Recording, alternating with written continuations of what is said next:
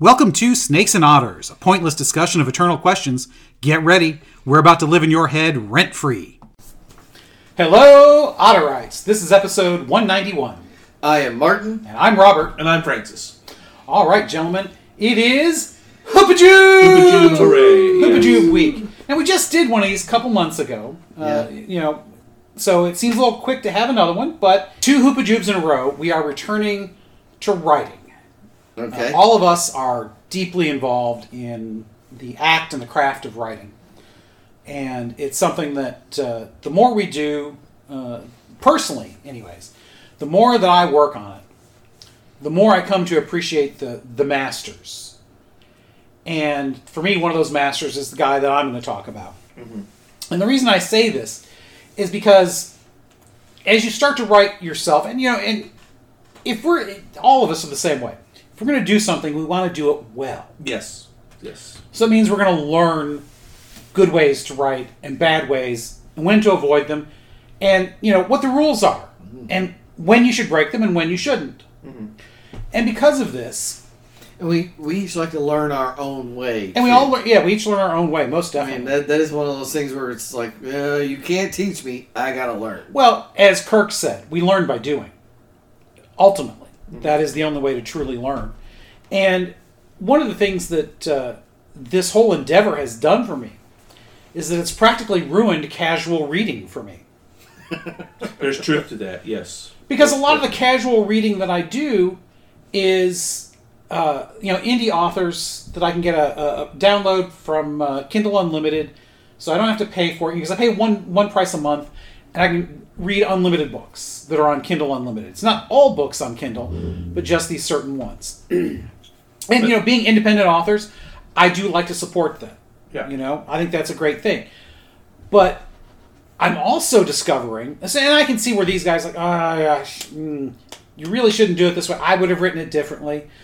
But what's worse is going back and reading authors published by a real traditional publishing house, and seeing things like, dude, who's your editor? Mm-mm-mm. Yeah. Uh-huh.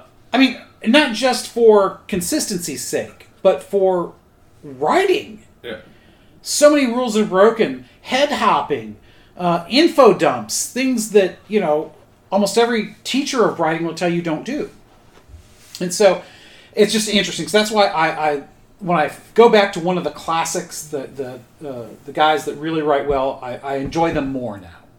I'm not so certain that writing itself hasn't come a long way, baby, since the digital age, since we can now work off word processors and things like that with computers. I think so much since when it was all done before it was either typewriter or longhand, you didn't mess with much of that because it's just too onerous. But that's not entirely true, because look at the books that were written in the 19th century. Yeah. They're full of info dumps and on-the-nose writing, which is that, basically detailing every movement and action and what have you. Well, absolutely. That's another piece to this is that has all changed. Yes. And expectations of the readers have changed. That's correct. And blame Hemingway for a lot of that, because he when he began his clipped prose and his minimalist writings, and he's probably the biggest one of those, but everybody started writing differently after him. And yes, there's a great story. You talk about his minimalist writing. Yeah. Somebody once said, it's impossible to do a story in 6 words. Mm-hmm. So Hemingway sent back, baby carriage for sale, never used. Mm-hmm. That's a story. That's a story. Right there. Exactly. So yes, part of that that style, even though it's 50 years removed from it, that short scenes, quick reads. That's partially because of the internet and the phones we carry. That's right, and everything else. It took that and made it permanent. Yes, exactly. Yeah, because we won't. I don't think we'll ever switch away from that. Television has a lot to. Yeah, Quick. 42-minute story. Yeah. Or 21 if you're watching a half-hour show. That's right. Yeah. It cemented Hemingway's legacy. Right. In our minds. Yes, inadvertently, but yes, very much so. But even so, most writers who are writing short or being able to publish whatever they want, because they can now, which right. I am perfectly willing to take all of the crap for that kind of freedom. I think that is a fantastic thing. Mm-hmm. More people should publish because they can, mm-hmm. because it opens the floodgates to finding those who are good at it, that maybe can't get a traditional book deal because of the type of stuff they write. True. Yeah. Or because it's just bad timing for what they want to write. It pushes down the barriers, yes. Exactly. And I think that's a fantastic thing. Although I'm not going to talk about any of those as far as my... The gatekeepers. Yeah. Getting past the gatekeepers is hard, especially with fewer number of publishers nowadays. Yes. It lets you get around the gatekeepers. Yeah. So anyways, we're going to talk about basically contemporary authors, which we kind of defined as people who are writing within our adulthood, give or take a little. Give or take... And fiction. Again, we're focusing on fiction here. We have a lot of non-fiction writers we appreciate. Yes. But, I honestly I like the fiction aspect of it because that's where the worlds are created. And that's what I love. And that's what most people prefer to read. Exactly. And that's where the fiction market dwarfs the non-fictions multiple times. That's just what people want. Yeah. I mean, I wish people would grab non-fiction a little more because... Truth is stranger than fiction many times. It is. I mean, there's stuff in history that's crazier than any Stephen King novel. Yeah. I mean, my first book was based on that idea that those 3 days in Moscow in 1991, a heck of a lot of things happened that most of us don't realize. Yeah. Holy crap. Well, if it had just gone differently, or could it have gone differently, things would have been very different. It's changed the world in 3 days. Well, just take some of the big historical events. Take a look at Hitler and the Holocaust. If that had never happened, and somebody wrote that as a story, they probably couldn't publish it. It's like, that is too outlandish. Yeah. Yeah. When you think about it, we would never publish that. That's crazy. No way that some corporal would take over and exterminate 13 million people. Kill 11 million people and all this. It's like, it's just some corporal from Austria. Come on. Yeah, but on the other hand, like you said, truth or stranger in fiction, because fiction has to make sense. So anyways, it's true. Yeah, our real world doesn't always have to make sense. Exactly. So, the episode's titled Stephen King and Contemporary Authors. So, King obviously is the guy that I'm going to. He is probably the most consistent author I have ever read. I've read nearly all of his books and short stories. There's a few that just haven't gotten around to yet. He's so damn prolific too. But you know what? Yeah. There are a lot of people who have written a lot more books than he has. I suppose. Seriously. I don't doubt you. Nothing comes to mind off the top of my head. One of the guys that I use as an online mentor with his training is Jerry Jenkins. He's written almost 200 books. Yeah, some of those are fiction, and some of those are non-fiction, but most of them are fiction. Now, King is he's done under 100. He's done like 70 books or something like that. I'd have to Google it to see. But he generally, I'm pretty sure he's not broken 70 or 80 at most, which is a lot, don't get me wrong, because that's more than a book a year. Mm-hmm. So... Yeah. Anyways, but the reason that I picked King, and I've talked about this before, I know, is because I've read just about everything he's written, and as he's written it.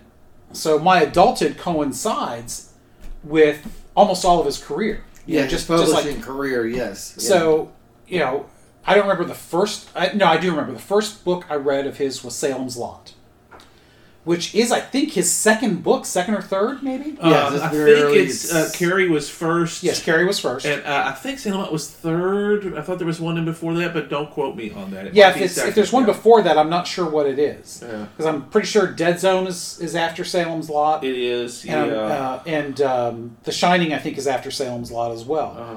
Now, that might be colored by the order the movies were done in. I don't know. But... Because pretty much every one of his books has been done. Salem's Lot was published 74, 75? I don't remember. It's in the 70s. Yeah. So that's why I think it might be. And it was adapted fairly quickly into that NBC TV miniseries. Yes, David Soul. Right, absolutely. Yes. He was in that 78, 79, maybe. Yeah, something like that. Don't quote me on that one. And that might be the reason I picked up the book, to be perfectly honest. Right. Yeah. So anyway, so from the late 70s on, I've been reading. So that's only like 5 or 6 years into his novel publishing career. So I've read nearly... As a matter of fact, I have yet to pick up Carrie and read it. For whatever reason, I just have not gotten around to it. Wow, his very first. His very first, yes.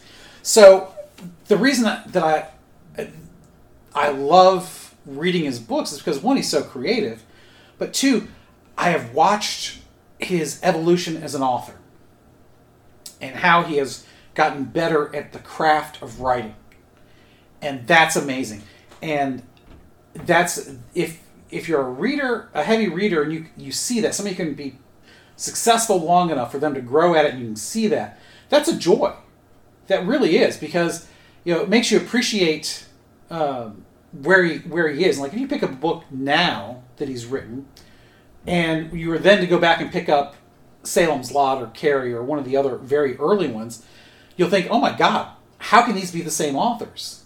It's like, well, I see that they're the same authors because I've seen all the stuff in between. And, you know, he's done just about every genre that you can do. Mm-hmm. You know, he's not just done horror. He's done fantasy. He's done science fiction. Usually although the fantasy didn't really have a horror slant so much. Yeah. But most of them have some aspect of that supernatural or that monster kind of thing. And I know on writing he talks a little bit about that. He discovered, A, he's good at it. Mm-hmm. It comes naturally to him, which has a lot to do with it. And the damn thing sells. Yes. And he, like Frank Herbert, you know. Why do you keep writing all those Dune books? Because they keep paying me. That's exactly right. It's exactly... He knows he's always... Of course, by now, he's Stephen King. He can do what he wants and has. He's drifted off into a couple of other... He's done some noir crime books in recent days. Yes. And some police procedurals. And just whatever he wants to do, he can do it. And he's guaranteed to sell just because it's got his name on it. And some of it has been pretty good. I mean, I don't know that he's ever had anything that's bad. Well... Movies is another question. Yeah, movies is a totally other thing, yeah. Because most of those are bad, from what I understand. There have been a few very good ones, but there have also been some real stinkers. But, you know, yeah, I'd say just about everything he's written has been very good. I mean, I've always cared for the story as much. There's been a few times where he's inserted his political views, which I'm not a real fan of because you're automatically alienating part of your readership. Yeah, right. It's a polarized world. They should know that. So, but sometimes, you know, they can't help it. And it's one thing to say, oh, I can see where he's coming from because he has a particular political view, as opposed to directly injecting the politics. I don't care if I can see where you're coming from politically or philosophically. That's fine. Mm-hmm. I just don't want to be preached at in my entertainment. That's right. Yeah, if you're subtle about it and you're making a point that makes me think, then yes, that's much better. That's different. Well, yeah, it's the in-your-face part that nobody it's wants. The you're wrong and I'm right and you should change because of this or whatever. You know, that's kind of stuff I don't really care for, and he rarely gets into that. But you do see it on occasion. Probably with all authors, you're going to see that, and you know, most authors you're going to see what worldview dominates their books, whether it's theirs or not. But although usually it's going to be. But for the most part, his worldview is just, the world is scary and spectacular. And I'm going to show you all of that in one way or another. And so, yeah, that's a neat way to describe King's stuff. The world is scary and spectacular. Yeah. Cool. Well, he has a quote talking about, ghosts are real and monsters are real and they live inside us. Yeah. That's right. Well, yeah, the best stories, and you find, you know, if you the best monster stories are when humans are the monsters, because we're so capable of that. It's a short walk for us to. In a way, that's almost a cheat. It is. But Twilight Zone was famous for that sort of stuff. Yeah.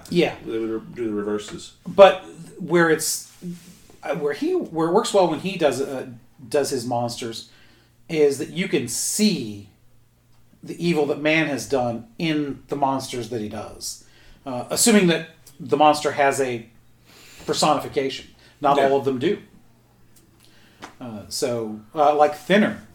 It's not an all he wrote as Richard Bachman. Because, you know, he wrote a series of novels under a different name to see if they would sell.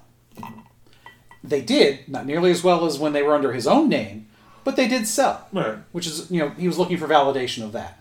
You know, Are my books selling because I'm Stephen King, or are they selling because I'm a good writer? So, but Thinner is a great example of the evil isn't really a monster as so much as it is a curse is put upon this guy. And every time he eats, he's a big, heavy guy. Yeah. He gets thinner every time he eats instead of gaining weight. Right. And it's the curse. Actually, the curse is put on this pie that he eats, if I remember right. And it's just really interesting to see that struggle with all that. And you know, obviously, the bad guy is this witch who put the curse on the pie, but that's not the focus of it.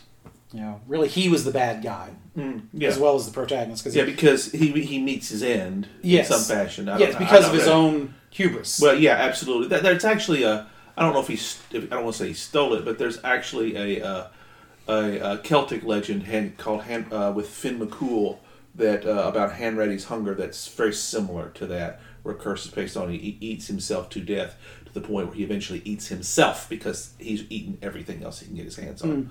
So it's a similar type of anti-gluttony message, I suppose, is what it is. Cautionary tale, perhaps. But King is famous for doing that. There'll always be a moral, even though it's not explicitly stated. There'll always be a caution. There'll always be something in his stuff. Well, and the thing I like is that goes hand in hand with that is that almost every one of his protagonists, all of them, I would say, I couldn't say for sure every single one, but pretty much there's always a flawed protagonist. Which either have a blind spot... Mm-hmm. or a vice, or something that is part of what causes them problems. Which has ultimately become the standard explanation of how do you create a good protagonist. Yes. That's what they'll tell you. It needs to be that. Yes. If your protagonist is perfect, nobody wants to read them. Well, that's exactly right. Or if they're completely unlikable, then they're... nobody wants to read them. Ultimately, it's got to be that perfect mixture. At the very least, your protagonists, even if they have the perfect life, whatever trouble you plop them in, they have to have no way to know how to get past it initially. Yeah. Because of themselves. Yeah. Right. Either because of their hubris or themselves, or just because it's so far outside their norm that they're at a loss. Right. Because if they have a perfect life and how to deal with everything, there's no story there. Right. Yeah. Yeah, conflict is the essential gasoline that drives the story. Yes. And the thing I like I heard him say in one of his interviews or talks, is that a lot of his books just start out with, "What if this happened?" Mm-hmm. Yeah, and I've heard that from a lot of folks that they'll say that that's how you create a novel or a story. It's what if this were this or were this, and you take that and run with it. Mm-hmm. And sometimes depend on how it's conceived. You may end up in a place you didn't even expect, or you may not. I mean, King is pretty good about fleshing things out before he gets them on paper. Yeah, he's a pantser. Yeah, But most of his pantsing is in his head. Am I right? Pretty much. He may think it through, have a general idea of this is what'll happen if I do the what if. But as with anybody who's done any kind of writing, will tell you, just because you think that's what's going to happen when you start writing doesn't mean that's what happens in the end. Yeah, and he likes to be surprised by the ending, just like we are, the readers. And sometimes, if you develop your characters well enough, they'll tell you where to go. Exactly, and he's very good at the character development. Yeah, yes. Because if you can do that, then you'll figure out. Oh well, maybe it shouldn't be that; it should be this, which is maybe 5 points or 20 points different from what you originally envisioned. That's just a process. Yes, and it's the magic actually. Yes, and I just want to say one other because we could talk for hours on just the quality of his writing, but one of the things I want to point out about why one of the other reasons I like him so much is something that Jerry Jenkins talks about. Mm-hmm. Jenkins talks about in your writing engaging the theater of your reader's mind. Right. In other words, your readers have to be able to engage their own imagination during the reading. If you tell them everything, they'll be bored. So if you describe every action, if you describe what somebody looks like exactly, from the color of their hair to the texture, down to the type of shoes they're wearing, you have taken all the magic out of the reading You want the reader to be able to, in general, not specifically always, but in general, picture themselves as the character. There is a great deal of truth to that. They sometimes have to be able to see it, but not relatable. Always. They have to be able to see that person. It has to be somebody that real and relatable. Yeah, relatable. That it's like I could imagine this person in my experience. Exactly. Well, that's true. That's exactly. And that's something I work or try to keep in mind doing mine. Again, I'm a total amateur pantser and 28,000 word putts so far with mine, but that's been top of mind as I go through is the character. I need them to be somebody you can picture. Yeah. So I've left out a lot of, I've been very general with descriptions because what this person looks like isn't important. What they're doing is. So I want you to be able to picture that person as someone you have seen. Well, and the key to that, and I think King is really good, and because I don't have any of his books right in front of me to show you this, but the best way to engage the reader's imagination, which King is so good at in general, is just in how you describe somebody doing something. Mm-hmm. Yeah. It's partially how the dialogue happens, but if somebody's cold, you don't say the sub-zero wind whipped through them and the person felt chilled to their bones. You talk more about they tightened up their coat and shoved their hands in their pocket and leaned forward against the wind. Gives you a much better... Right. When you talk about a character driving a car with an arm cocked out the window, that gives you a picture of the type of person that character is way more than a physical description is going to. Exactly. Right. Yeah, you just want just enough to differentiate them and give them some... I've always found one physical characteristic. Maybe it's what they're wearing. Color of the hair is actually pretty good because that... It depends on the needs. Yeah, it's... Yeah, I mean, you need... I gave one of my characters a description basically of just the short beard. Because you get... That gives you a picture and translates... That's right. What that personality is probably going to be like. Well, and for your genre, you have the...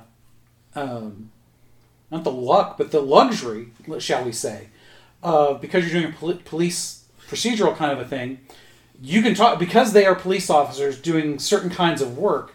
We're going to have ideas of what that is in our heads, what that looks like. Yeah. Yes, you don't have to overlay that point. Yeah, yeah, exactly. 60 years of TV of right. We're going to picture this guy's Barney Miller. Well, 20 plus years of Dick Wolf shows, you know what a cop looks like. Exactly. And for the most part, we know what a sheriff in a small town is going to look like, and. We don't have to describe the layout of every single room unless it's germane to the story. These are the kind of things I love about... Now, King can go on, don't get me wrong. Yeah. Because he's so successful that he doesn't get edited like he used to. Same thing with J.K. Rowling. Yeah. First book in Harry Potter, it's an inch thick. Final book is like 4 inches thick. Mm. And partially that's because there's a lot of stuff going on. It's a bigger story by the time you get there. But it's also, when you get to be a certain point of successful, they don't care, It costs nearly as much to print the 4-inch book as it does the 1-inch book. Well, especially when they're going to sell every one that you print. Exactly. It's a guaranteed sale. They don't mind. Yeah, and they can charge more, too. That's exactly right. Yeah, so they've, there's the business side of that. There is. So I like King for the breadth of his stories, the humanity he gives his characters. And just, it's kind of like I like the post-apocalyptic novels. Mm-hmm.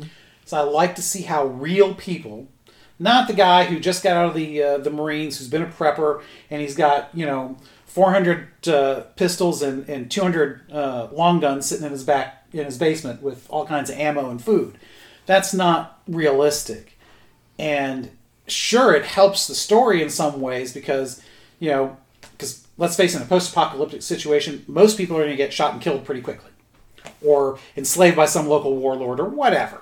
But the author who takes real people and puts them in danger and figures out how to get them out of danger, that's a story. To me, that's a great story. Very good, yeah. So, anyways, I've talked enough. Francis, let's turn this over to you, man. Give me some of your people that you like to read. Favorites... favorite stuff that I've been reading lately. Well, I've got plenty of them if we're talking fiction. The one I've been reading the most lately is Daniel Silva. He is the author of the Gabriel Allon series. He's an Israeli former assassin, although not so much former at times. He's their go-to guy, and it's the same espionage thriller genre that I'm writing in, which is one of the reasons that I like him. And I would, if you asked me for a comps, which that's part of the process of writing, my books are similar to his. Now, his is more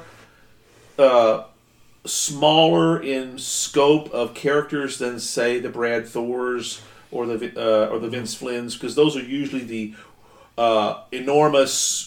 We're on the verge of nuclear war, or the terrorists are going to nuke a city. It's the high concept type stuff. This is high stakes. High stakes, exactly. That's a better word. They should all have high stakes, but high stakes for a larger number of people. Right, yes. Something a little bit more overt like that. Whereas Silva's works, and mine as well, are far more personal. It's more about the character, especially over time, that are going through this. And I think I think that is a better... Nothing wrong with what they're doing. They sell gazillions, don't get me wrong. But to me, I think a reader really gets into, I love these characters so much, what they're going through, and the fact that they can't get past this. This in their background is so over... it so permeates them that it's part of their struggle. And when you get their struggles along with their internal struggles along with their external struggles to save the world or whatever, whatever the scope of the stakes are, Silva does that extremely well. Well, modern authors, and by modern I mean ones who have started writing well past when we started reading.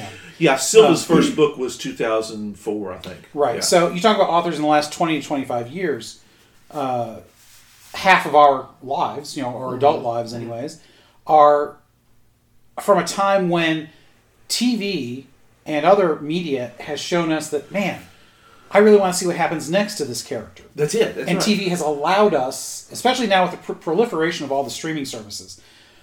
Streaming services don't do movies very often, not as often as they do series. Right. We want that longer form. We want that longer form, and sometimes, some of the longer form ones I've seen, it's like, what's the point of all these extra? You could have done this in half the time. But I understand why they do it. It fleshes it out, make more money, whatever. Whereas King was writing when, even though there were series around, they were not the norm. That's correct, yeah. I think series now, that's the goal. I would say you're exactly right. Now, there were plenty of series back in those days, but they were low-end stuff. Yeah, exactly. They were the pulps. They were the pulps, exactly. They were the successors of the pulps, which essentially, from the... you could... If you want to talk the novels, you're talking 40s and 50s or the Genesis that runs all the way really through till about 1990. Very genre-specific. Very genre-specific they were. Well, and most series still are, but... Right, but most of those were the cheap, $2, $2.50 paperback. Boy, series. Are we showing our age there. That's right. Yeah, that's what you could get. I mean, of course, they were $1 in 68, 69, you know. But, grocery stores and drugstores had walls of them. Yes. Yeah, so that was... That's why when you go to Walmart and Kroger's, they still have books there. It's a holdover. That's right, because that was a thing that was done during that time, and you had whole companies that were churning these low-cost, not want to say poorly written, but many of them, but they sold, and if it sold, they print more of them. Those series would be popular, and if they didn't, you'd retire and go on to something else. And a lot of them were ghost written, and sci-fi was big in the 70s. It kind of came of its own. It was crime and then spies and all that sort of stuff. But by the time the 90s come along, they don't want that cheap stuff anymore. Readers are a little bit smarter than that, and that's why you get more sophisticated paperback series that come along that take a year to write and that come out maybe once a year. That's where we've come to now. Another really good one that you probably know about, which is very, very different in genre, is Patrick O'Brien's Master and Commander series. He started that in the 70s. But it was also started out as kind of a niche. Very niche. Yeah. But became a phenomenon because by the time he gets about 8 or 10 books into it, people are realizing, wow, this is good stuff. Mm-hmm. Because you've reached a certain level with the characters, because they're continuing characters. Right. That it's not just about the sea action and all that's going on. Yeah. It's about those characters put within that universe. And I think that's where... the modern fiction series has come from. It's take these characters and have them run through different things, but cumulatively they grow as the series grows. Exactly. It's like taking, to use one of your collected works as an example, taking a Nick Carter series, yeah, and making him a real person, mm-hmm, instead of this archetype, cookie-cutter, two-dimensional. Right. That changes depending on who's writing it, because that series was ghost-written. Matt Bolan's another one. Yes, Matt Bolan. That was the other one. Now, the original first 38 Bolans were written by one man, the creator, Don Pendleton, and when you read those, you can see a definite progression, because he's the keeper of the character, and he makes it all... But you run out of steam eventually to the point where you can't continue this type of high action and still keep surviving. So they retooled it. But after they did that, you could put them out once a month, which was, they always sold, but there's no consistency. Right. Yeah. I mean, some of them were excellent stories. Many of them were meh by that time. Well, and, when we get to the point where... They sold. TV, and there's so many different forms of mass media, it's harder to do that sort of a thing at a traditional publishing house. And that's right. And that's why those niche publishers would do that. But they eventually went away. Right. Because they want something more than that. Yeah. I do believe that. Now, there are still a lot of niche independent publishers out there. Real publishers. Sure. Not ones who charge you to print the book. Yeah, the vanity publishers, yeah. But real publishers that are small, you're probably not going to make a whole lot of money as a writer starting out there, but at least you get your book published. And they will do a lot of niche stuff. In that sense, but even so, those are rarely that dime store novel kind of a thing. No, they're not. And so, whereas hit and get out and do another one right. later. Where you see that now is what I was talking about earlier on that Kindle Unlimited, right? Because that's the kind of stuff that I see there. Now they don't go for dozens and dozens of books. Generally, those are like 5 to 7 or 10 books, and that series is done. And sometimes it's well written, sometimes it's not. But it just depends. So there's still a market for that, but it's just in a different place. Yeah, and some of that is determined on what's hot at the time. That's the same way it was in the 60s, 70s, and 80s. Whatever is hot is what That's why you got zombie stories everywhere. Yeah, it's getting to the point now where a traditional publisher doesn't do that. No, the zombie books that I want to write, yeah. I will probably publish Kindle Unlimited when I write them because. And just not even bother sending them out because I just don't see a traditional publisher picking those up. Yeah, that's just... And that's fine. Yeah. That's fine. But anyways, anybody else or anything else you want to talk about? Oh, we could talk forever. But I know. I spent like 20 minutes talking about mine and, so... we want to give Martin the opportunity. Yes, all right. Well, let's take a bourbon break before we get to Martin. Right, yes. So, I have the wild turkey. Yes, I poured the same for me. Yes. And, this is the traditional wild turkey, the 84 proof? Yes. Okay. Yes. And, we've talked about wild turkey, although I think we talked about 101. Yeah. Now, at my place, we had the 101. I have the traditional as well, but I don't think we've even cracked it. Yeah. Well, we did. We had some prior, because that's why I got some. Right. Because I liked yours, so I got some, and we've had it several times. Right. Yes. Yeah, but the 101 was around that same time, and we ended up we polished off the 101. It's gone. Yeah, we went through the wild turkey pretty quickly. It's one of our favorites. There's no doubt. Yeah. I mean, that and Old Forester. Like, we went from the wild turkey to the Old Forester pretty quickly. Pretty quickly, so. And discovered that those are two of our go-tos, two of our standards. And it's a $20 bottle. Regular wild turkey is a $20 bottle. And this is a really nice taste. It's again we're gravitating, I find, to the similar profiles quite a bit. Yep. And that is, sweetness up front with a burn or a finish that is noticeable in the back. And to me, every one of these today has been like that. Yeah. And I like that. We're not doing high rye mash bill most of the time. Right. Now, these are not as smooth as like a Basil Hayden or a Woodford, which is fine, because they both have their place. Yeah. Interesting. I don't think we ever tried to compare those. At least I never did in my mind. Because I thought Wild Turkey is one of the smoothest, and it's got a fruity taste, if I recall correctly. Now, yeah, maybe the 101. I don't know if this one is terribly fruity, but you should get a little pear and vanilla, is what they describe. Yes, yes. And I was like I said, that was what impressed me initially was Wild Turkey. Yes. Is like, oh wow, I actually taste what they're telling me I'm supposed to taste. Yes, because I really do get this pear and vanilla taste.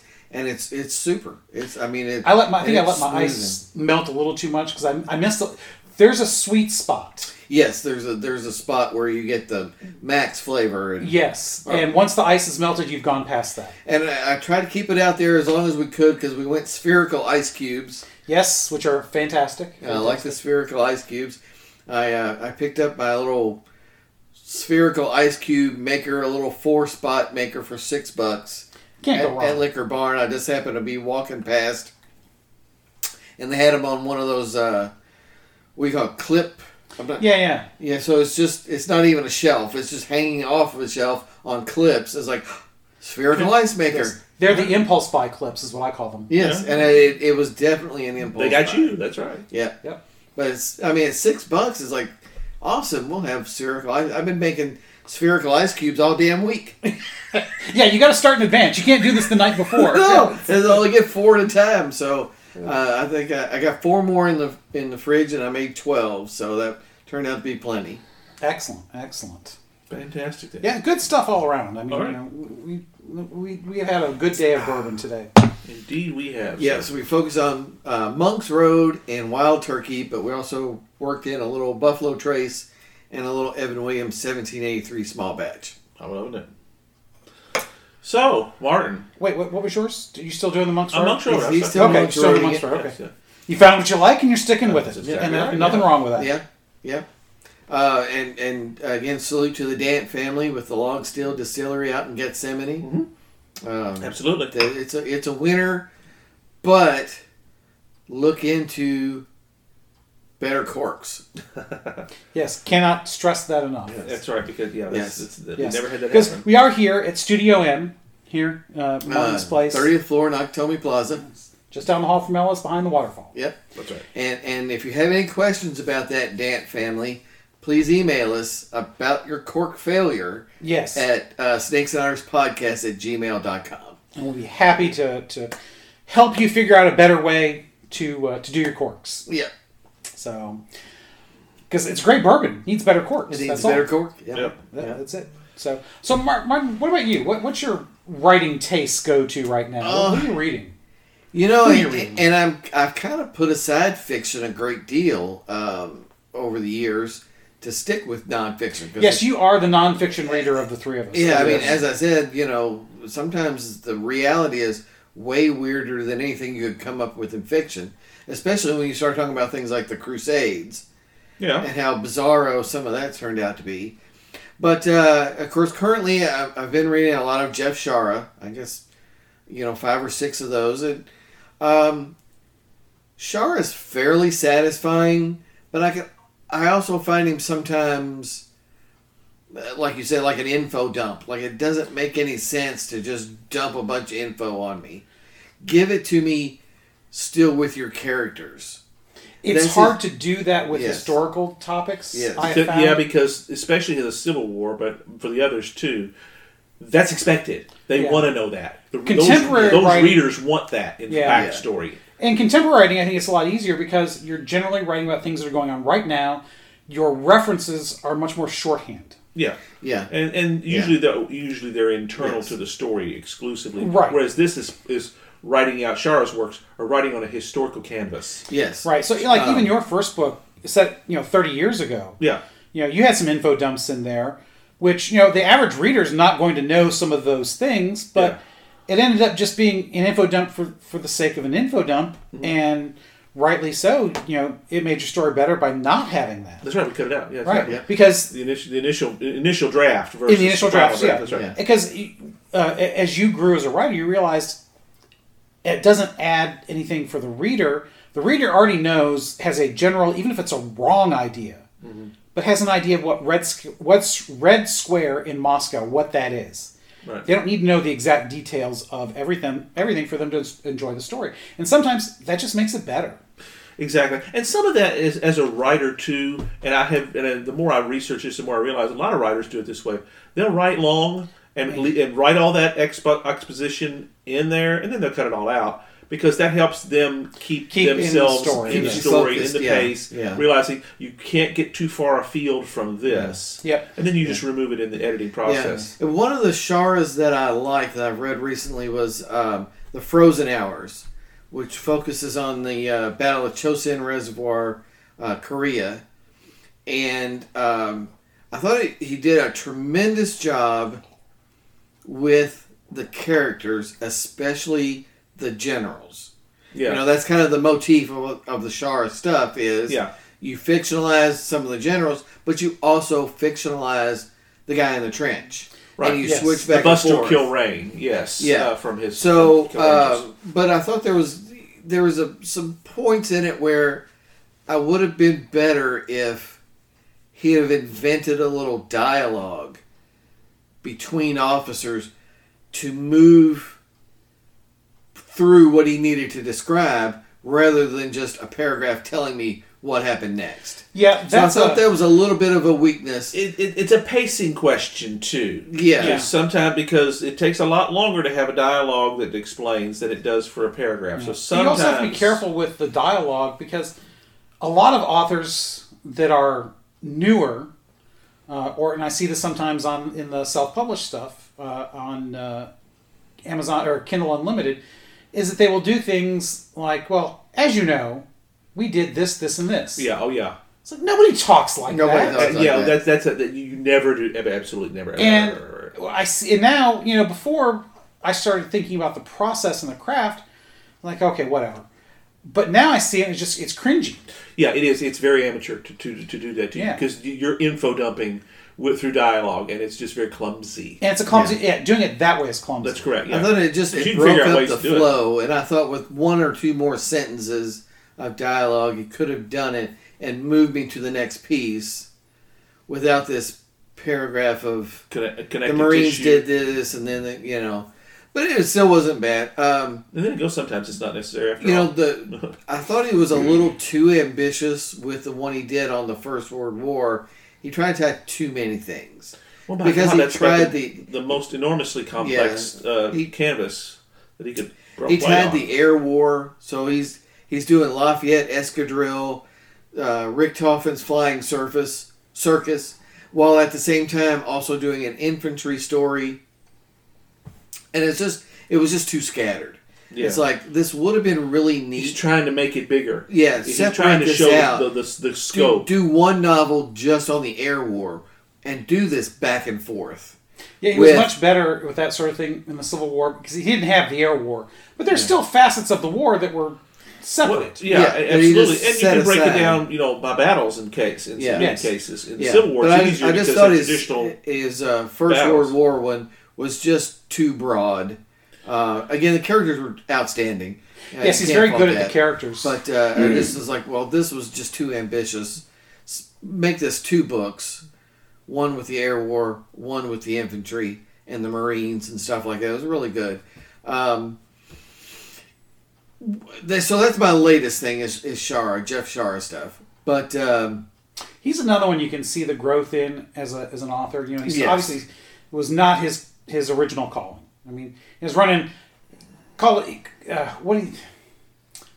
It was described in one of his about the author, about being in numismatics, which probably means he ran a pawn shop that dealt in coins. But then he took over writing the Civil War stuff after his dad died. Yeah, and the publisher pursued him to do this because he didn't want to. Right. And realized after when they produced Gods and Generals, hey, wait a minute, he's got a talent for this. He does. I thought Gods and Generals was extremely well written. Yeah. My favorite part of that, because as a reader, you just felt like you were in the moment. Yeah. Yeah.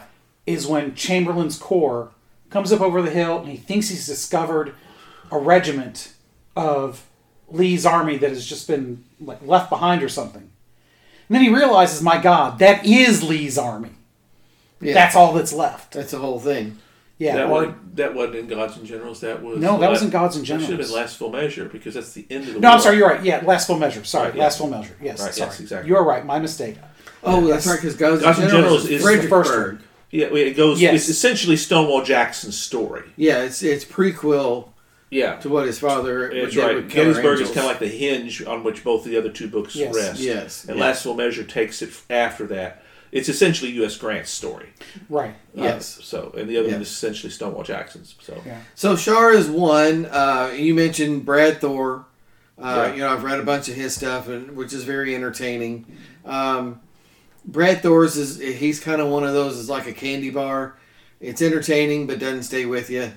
Right, but I mean, he's doing about one a year, I think. He is, and he publishes in the summer, and he sells super well, successful. I mean, I lean into a little bit of his way of doing things, in writing, because our genres are very similar. Yeah. He likes the large scope stories, and I like the smaller scope. Yeah. It's more personal. And of course,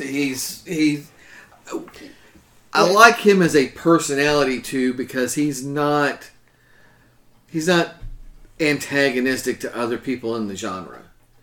Yeah. You know, from what I've read about him, he's a very gracious guy. Mm-hmm. You know, Vince Flynn, right?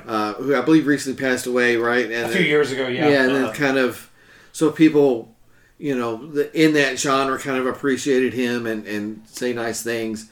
So that's, you know, that genre is cool. And then we've talked a little bit about some older stuff that I always like. Oh, pardon me, guys. I'm a fan of Carl Hiaasen's first few books, two or three books. I don't know that name. He was a reporter in Florida. Mm-hmm. And during the 80s, began writing some of these kind of semi-comedic, kind of dark comedy Florida crime novels. Okay. And at least one's been made into a film, the Demi Moore Striptease. Oh, okay. Okay, that's from a Carl Hiaasen book, but really, he had like his second book is called Double Whammy, and it's about people cheating in bass tournaments.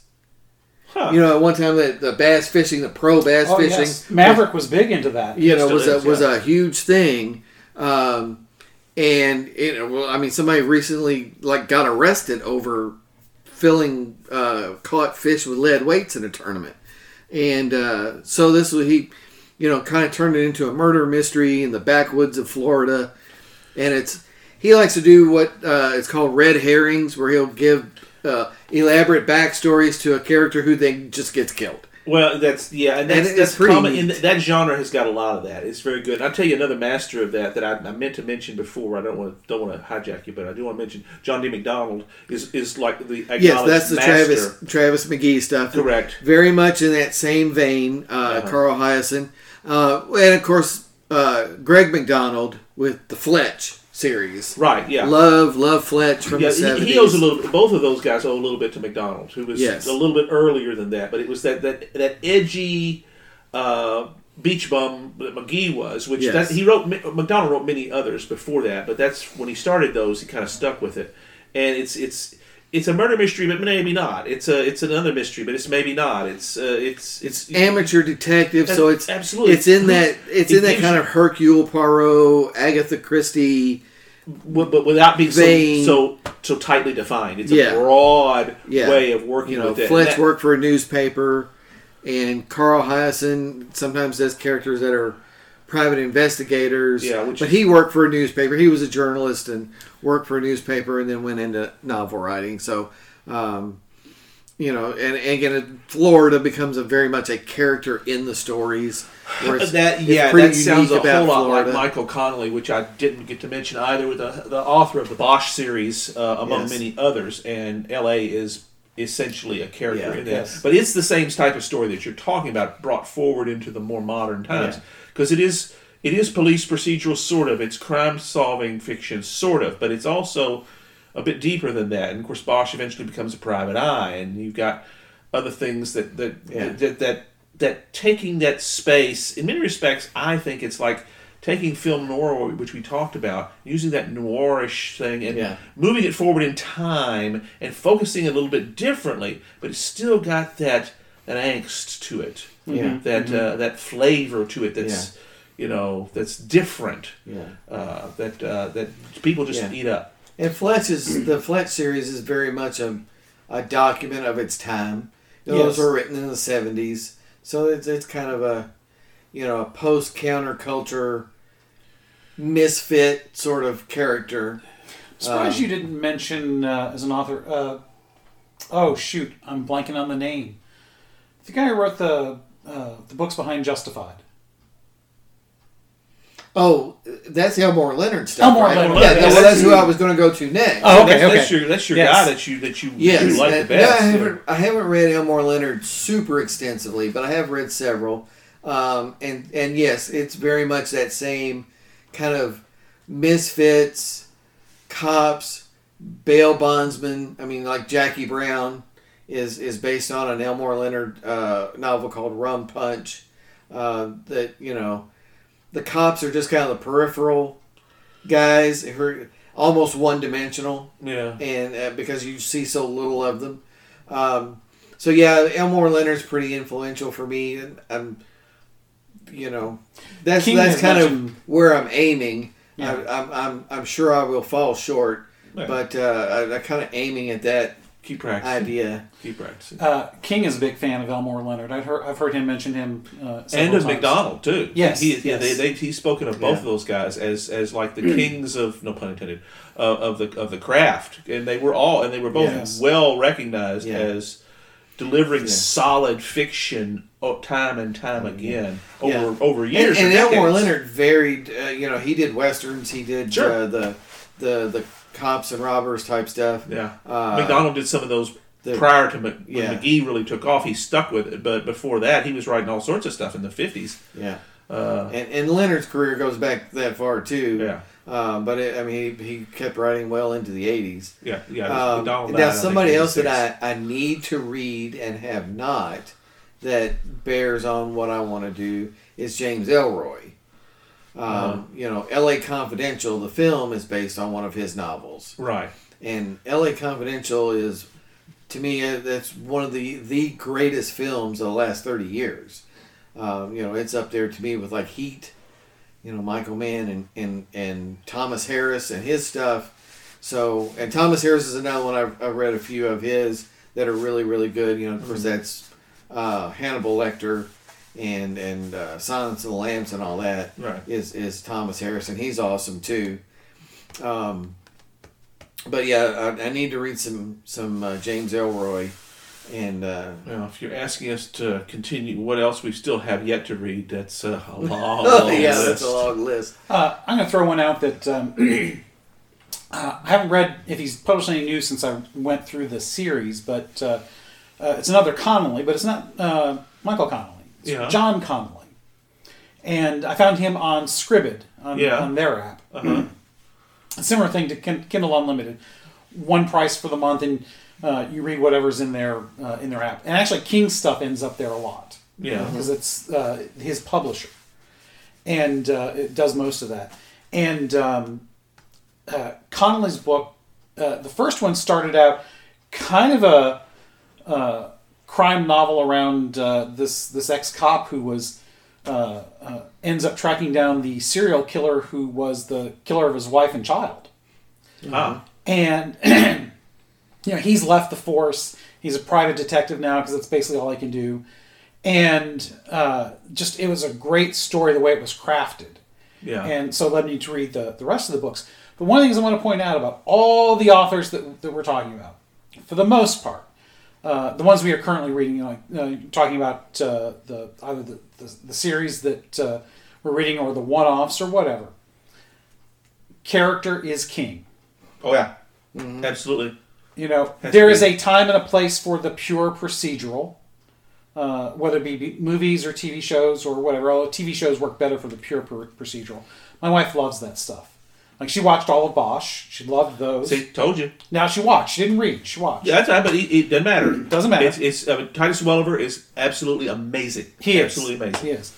Yeah, very good actor, yeah. Then, she watches a lot of the true crime kind of stuff, so if she were to read Booksmart, it's probably the kind of stuff she would read. Mm-hmm. But for the most part, for the stuff that we are more interested in, is the character-driven stuff. You know, the early Mac Bolan and Nick Carter, that's not character-driven so much. It's event-driven, which is fine. There's a time and a place. Yeah, it was a formula. They were formula, and some of them were very formulaic. Yes, better ones worked with it well, and some of those authors, those that weren't usually even named, they did turn in some damn good stories. Yeah. Well, most of them weren't, but some of them were. Well, one of Martin's, Jeff Shara, I love Shara's books, but they're very formulaic.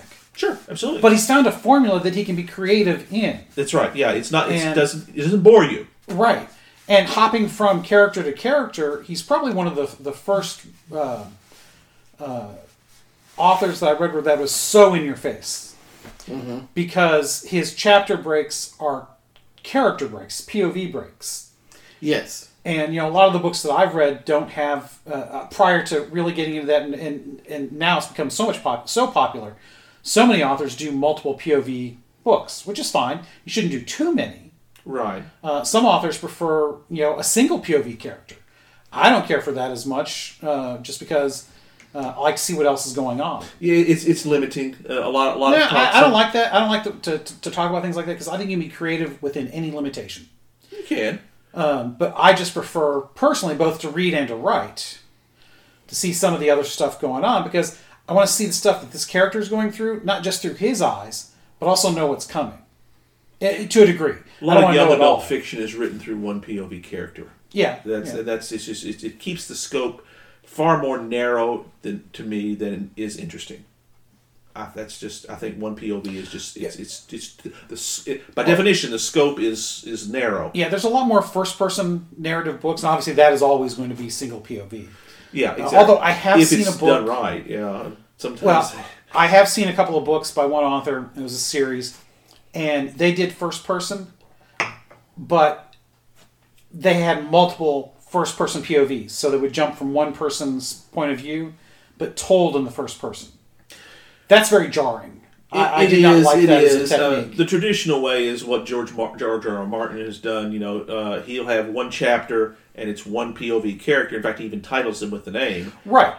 But it's never first person. It's third person. That's correct. That's the way to do it for me. Exactly. And you can do that. I mean, that's the way my books are written. They're third person perspective. But they'll switch POVs by scene, not necessarily by chapter. Right. Well, nowadays, most scenes and chapters are synonymous. Yeah, sometimes.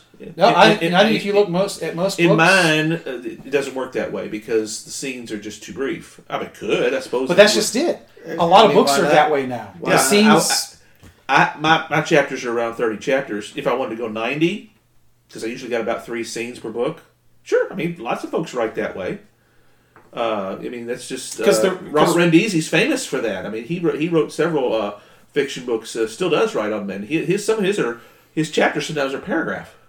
Yeah, yeah. It's just that's the thing. It's just a style. Yeah, he was doing that back in the 80s and 90s. Yeah, yeah. The tail end of. I'm kind of doing that with mine. Is just a scene's a scene, and however long it is however long it is. Well, that's the building block. King always said it was the paragraph, but I believe the building block of a novel is the scene. It's truly the scene. Yeah. And you have to know how to start, where to start it, where to end it, and all that. And if you want to get really technical, you could go down to the sentence as the building block. Sure. So it's whatever you choose. But yes, the scene itself has to be a coherent whole. Yeah. And that's what so many authors don't get. They get the prose, they get the paragraphs, they get the sentence, they get the chapters, but they miss the scene, and the scene is where the action happens. Yeah. So talking about the short. Scenes where they're a paragraph or two in the climax of my first book where the final confrontation is going on. Mm-hmm. I switch POVs multiple times within that final conflict because they're all fighting the same entity. Sure. And it sometimes they're very short. Like I think the shortest chapter is something like 800 words, which is very, very... It's barely a page. Well, sure, yeah. And it works really well, especially if you want to build that tension. Well, or if you've got like a battle scene. I mean, a lot of these guys are famous for that. It's the action is what it does. Well, that's right. It keeps you moving really quickly. Well, that's correct. It really gets a sense of danger going because you can stay in the middle of all the action. You're whirling from person to person. Well, that's you remember in my first book. That's got there's a scene at the farmhouse where it's the bad guy, her, him, moving all around, and it's like 7 scenes in one, but a couple of them are just 2 paragraphs, and that it really heightens the speed of what's going on because you're in a crisis and people are shooting at people, and now what's going to happen? And I tell you what. If you can get to the point where you can write those, because I was really pleased with the way those came out, and I was really not only just pleased but surprised, because writing shorter is harder than writing long. I forget who said it, but somebody said, "Pardon the long letter that I wrote, that I'm writing, or I've written you whatever. I didn't have time to write a short one." Twain. Mark Twain. That's what I thought it was. That wasn't short, but that's true.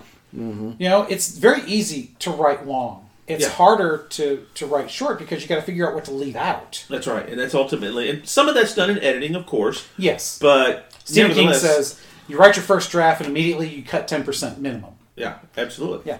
And to me, it's a minimum, but, But I tend to be verbose. My first draft was very long.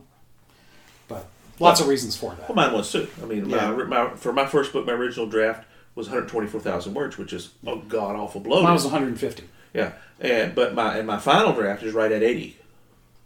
Now I went through it. I didn't get there all at once. It was like several drafts through that where you rarely went up in your word count between drafts. Oh, I never did. Yeah, exactly. And I think you did. I would add a few pieces here and there, or I'd expand something here and there. But as a general rule, it never made up for what I had. No, but you went from 91 back up to 93, and stuff like that. On a couple of occasions, because I saw several of your drafts, right? And part of that was you realized, oh, I should be doing this. Yes, and it's a developmental change that forces the word count change. Yes, and usually it's more of a cutting. But sometimes that's the process, stuff. And if we were perfect at it, the second book I was able to write. My first draft was 86,000 words. That's pretty damn close to what I wanted. I'm editing it now. It's going to be about 82, It becomes kind of instinctual. Exactly. The more you do it, you realize, I don't make those same mistakes. Exactly. I make different ones. Right. Unlike sins, you want to make different mistakes in your writings. Yeah. It was a great story reading Scott Hahn, his book about confession and forgiveness. And he was complaining to his wife, telling a story about how he was complaining to his wife about, he keeps confessing the same sins over and over in confession. And his wife says, well, Scott, do you want to have new sins to confess? Like, right. Oh, well, no, I guess not. I guess not. I guess it's better to stick with these than to add new ones. That's right. But the writing is different. I find I've learned a lot from your all's discussions and it's kind of not fair. Like, I'm not stumbling through the same way that you guys are. No, just stumble through different things. Yeah, that's right. So exactly. I'm feeling like mine is already fairly spare anyway. Like it's already pretty lean. So, but I'm sure there'll be some more stuff to cut. But I'm trying to incorporate a couple of ideas too of sort of doing those red herrings and sort of there's some of that talking, letting you have a little bit of backstory so that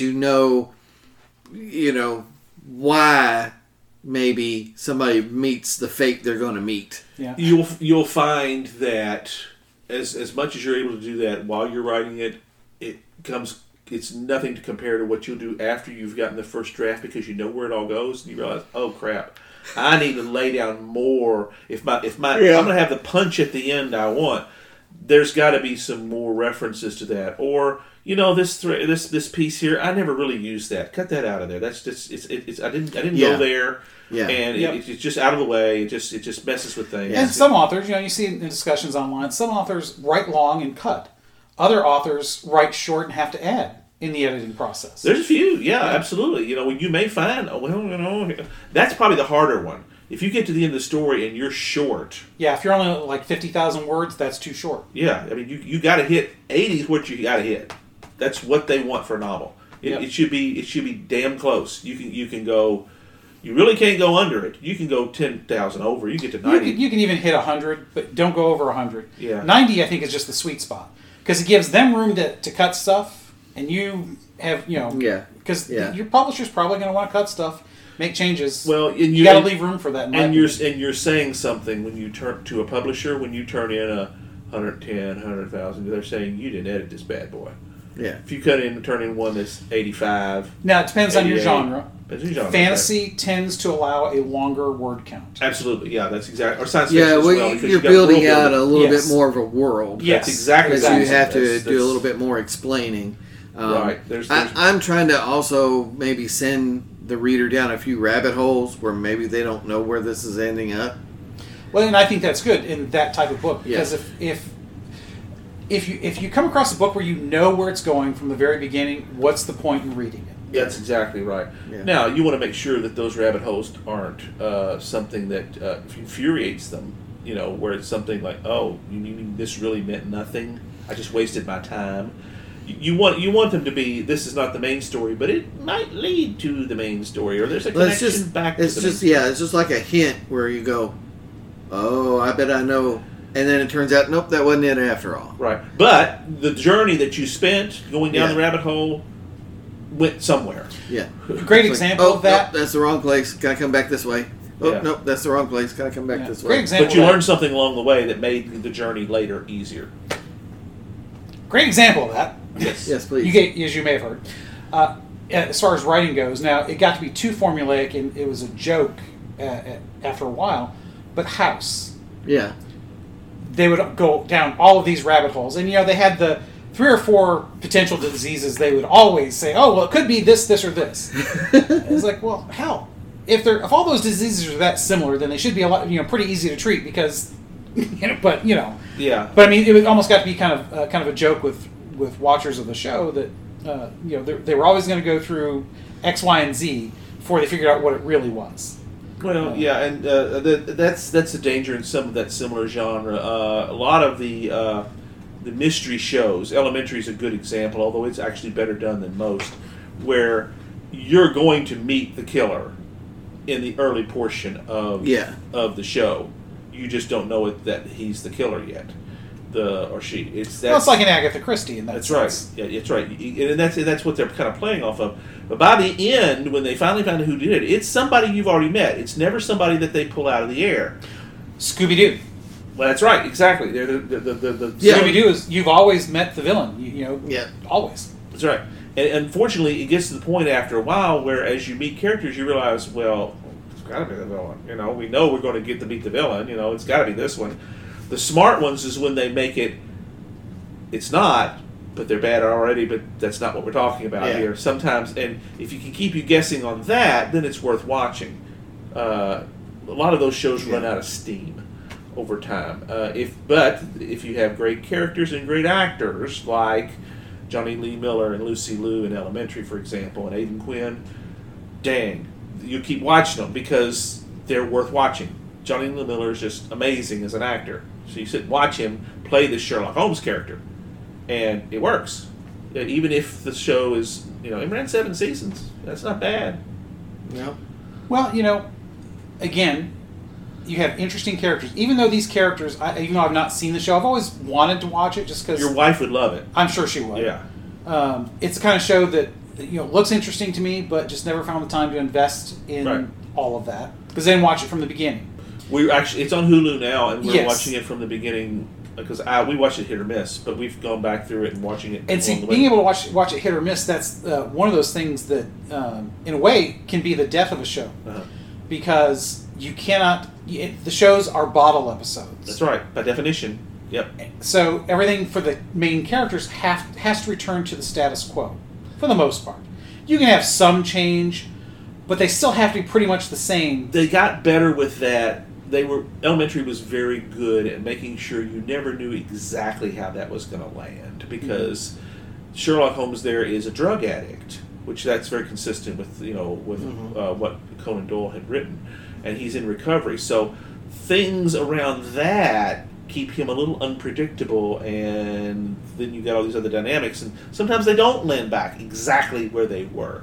Now eventually they find their way back, but it may be three episodes of an arc that, well, maybe this didn't work. I mean, at one point he's accused of murder at the end of one season, and he has to go to London, and he doesn't come back right away. So, you know, there's also... Yeah, that's trying to introduce some long-form storytelling. And when they did that, the series was made the better for it. Yes. And they didn't lose the procedural crime of the week. Yeah. That's hard to do. Well, that's good. They had good writers. They were able to make it work. That's why they lasted that long. Sounds very similar to Bones. Yes, that's the one I was trying to think of. Bones is another one. That's right. My daughters are still obsessed with that one. Yeah. It's the same thing. That was one that started off really, really good, and... unfortunately, I think stayed on too long. Ran out of steam. Sooner or later, you do. Which was the one that had Nathan Fillion?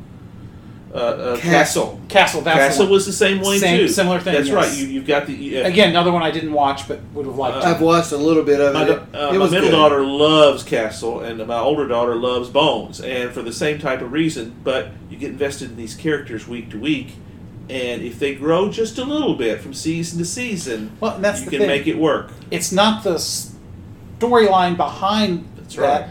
It's you've started with a couple of interesting characters. Like even The House, it was the same thing. The plot of each show, the content was the same thing, but you saw changes in the characters. That's right. Now House became more of an ass than he was in the beginning. If that such thing was possible. Yeah, but apparently it was. Hugh Laurie's an excellent actor. He is. It's not like that in real life. No. Yeah, he's a very good guy. It's like in sitcoms. What made the things like Cheers or Frasier. Let's go to Frasier. Yeah, Frasier's even longer. You know, it's a sitcom, so for the most part, the show's not going to have a whole lot of change, right? Mm-hmm. But you still saw development in the characters and their relationships. Mm-hmm. And those kind of shows, the relationships are what people watch. Mm-hmm. That's why they watch. Well, that's right. I mean, it's partially the creativity of what goes on around them, but because, you know, the relationship stuff gets boring if that's all it is. That's a soap opera. True. That you're exactly right with all that. Yeah, and it's there's sometimes when you can take that stuff and interject a little too much into it. Yes. Yeah. There's you're trying to inject a little too much danger and kind of, I don't want to say fake, but sort of contrived strain in the relationships. It's just like, look, that just wouldn't happen. Well, that's right. That's where you've got to write this well. You've got to write it well. So, and some of your conflicts come from external sources. Some of them come from internal, and they need to be balanced and believable, and not too contrived. That's right, because you can't you cannot break a relationship completely without knowing it's got to be put back together. Yeah, and sometimes it was done poorly, and sometimes it was done well. Yeah, and there's just kind of, to me, there's just sort of a, no matter how good a show is, it once you hit 3 or 4 seasons, you've kind of hit a peak for me, and so it's really hard to carry anything past that. There's very few for me. Big Bang, I think, carried it past that, but very few other shows really. You know, it just feels like, okay, you've done everything now. You know, you've done everything there is to do with this concept, and just there's nothing left. Yeah, well, even Big Bang, though, they did everything they could do with the inept nerds living next door to the beautiful actress. Yeah. And the show in the middle, and definitely at the end, was very different than the show that started. Well, yeah, they had to let the characters grow and add in additional relationships and bring those into the mix in order to make it work. Otherwise, the number of seasons they had was completely... Yeah. Yeah. And some say it stayed a little too long anyway. Yeah, I mean, maybe that's what some shows don't do, is they're already at this kind of large ensemble, and they don't ever bring anybody else new other than, you know, replace this one with that one.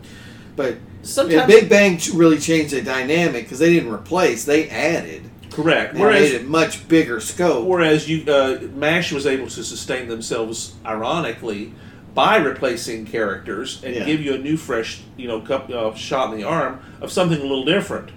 And by the time the 11 seasons were over, they'd done about everything they needed to do, and that was about right. Yeah. You know, Yeah, and I think Bones was one of those that just, it sort of, they did a few character replacements and it just kept going and going and going and going, and it's just like, okay, you've done everything there is to do here. You've done too much. And yet NCIS is still running at, how many seasons now? Coming up on 20. Yeah. Coming up on 20. Yeah. That's right. Well, and oddly enough, they're another one that has done the replace the characters. Right. Because some characters, they have outgrown what their characters are doing on the show. Yeah. It makes sense for them to go. Yeah, you got to move on. Yeah. And that's one of the things that in those long-running shows that, on the one hand, you can say, well, they replace them because they've moved on to other things. A lot of times, no, the actors just got tired of it or whatever. Sure. It's a fake replacement in that sense. There's no reason other than we need to replace the actor. Or they got a drinking problem on set and we can't just deal with that crap anymore. But, sometimes that saves shows. It can. It can actually make them better. I mean, whereas before you can get into a rut, have an actor leave, bring in somebody else. Sometimes it doesn't work. Depends on the actor, but sometimes it's a great shot. I mean, Larry Linville was fantastic as Frank Burns in MASH, and when he left, I said, well, really? What can we do? They bring in David Ogden Stiers as Charles Edmonds Winchester. Totally different. And yet he's still this little bit of a foil. He's not a fool. He's not a dunce like Frank Burns was. Right. And it really deepened the show. Yeah. They were able to do that, and just they just did it right. Yeah. Well, that took us from novels into television, but it's still writing. Good stories. That's right. Good stories. Still writing. Stories, yeah. So, where does that leave us, guys? With lots of stuff to read and watch. Yeah, no, you're exactly right on that. But that's okay. I don't know that I want to die having read everything I want to read. It'd be nice, but on the other hand, that's very quotable. That's very Mark Twain of you. I want to die leaving some stuff still to be read. And written, maybe. Mm-hmm. Yeah. Okay. All right. So, anyways, go for. Oh, all right. Because you usually ask. So. Okay. Well, I didn't want to usurp on the captain over here. That's all right. So, Francis, buddy, what is next time? Well, we're still in our American Revolution phase here, so we're going to go back to that, and we're going to talk a lot. It's hard to put all this into even a few bottles like we're trying to do. We're going to get into the war itself a little bit more. And even that is enormous. We're going to try and come at it from the perspective of something we mentioned in the last episode, audacity. That is one of the great American characteristics as we've identified. And that's the fingerprints of that are in some of those great moments of the American Revolution, and we're going to talk about several of them next time around, so make sure you're here.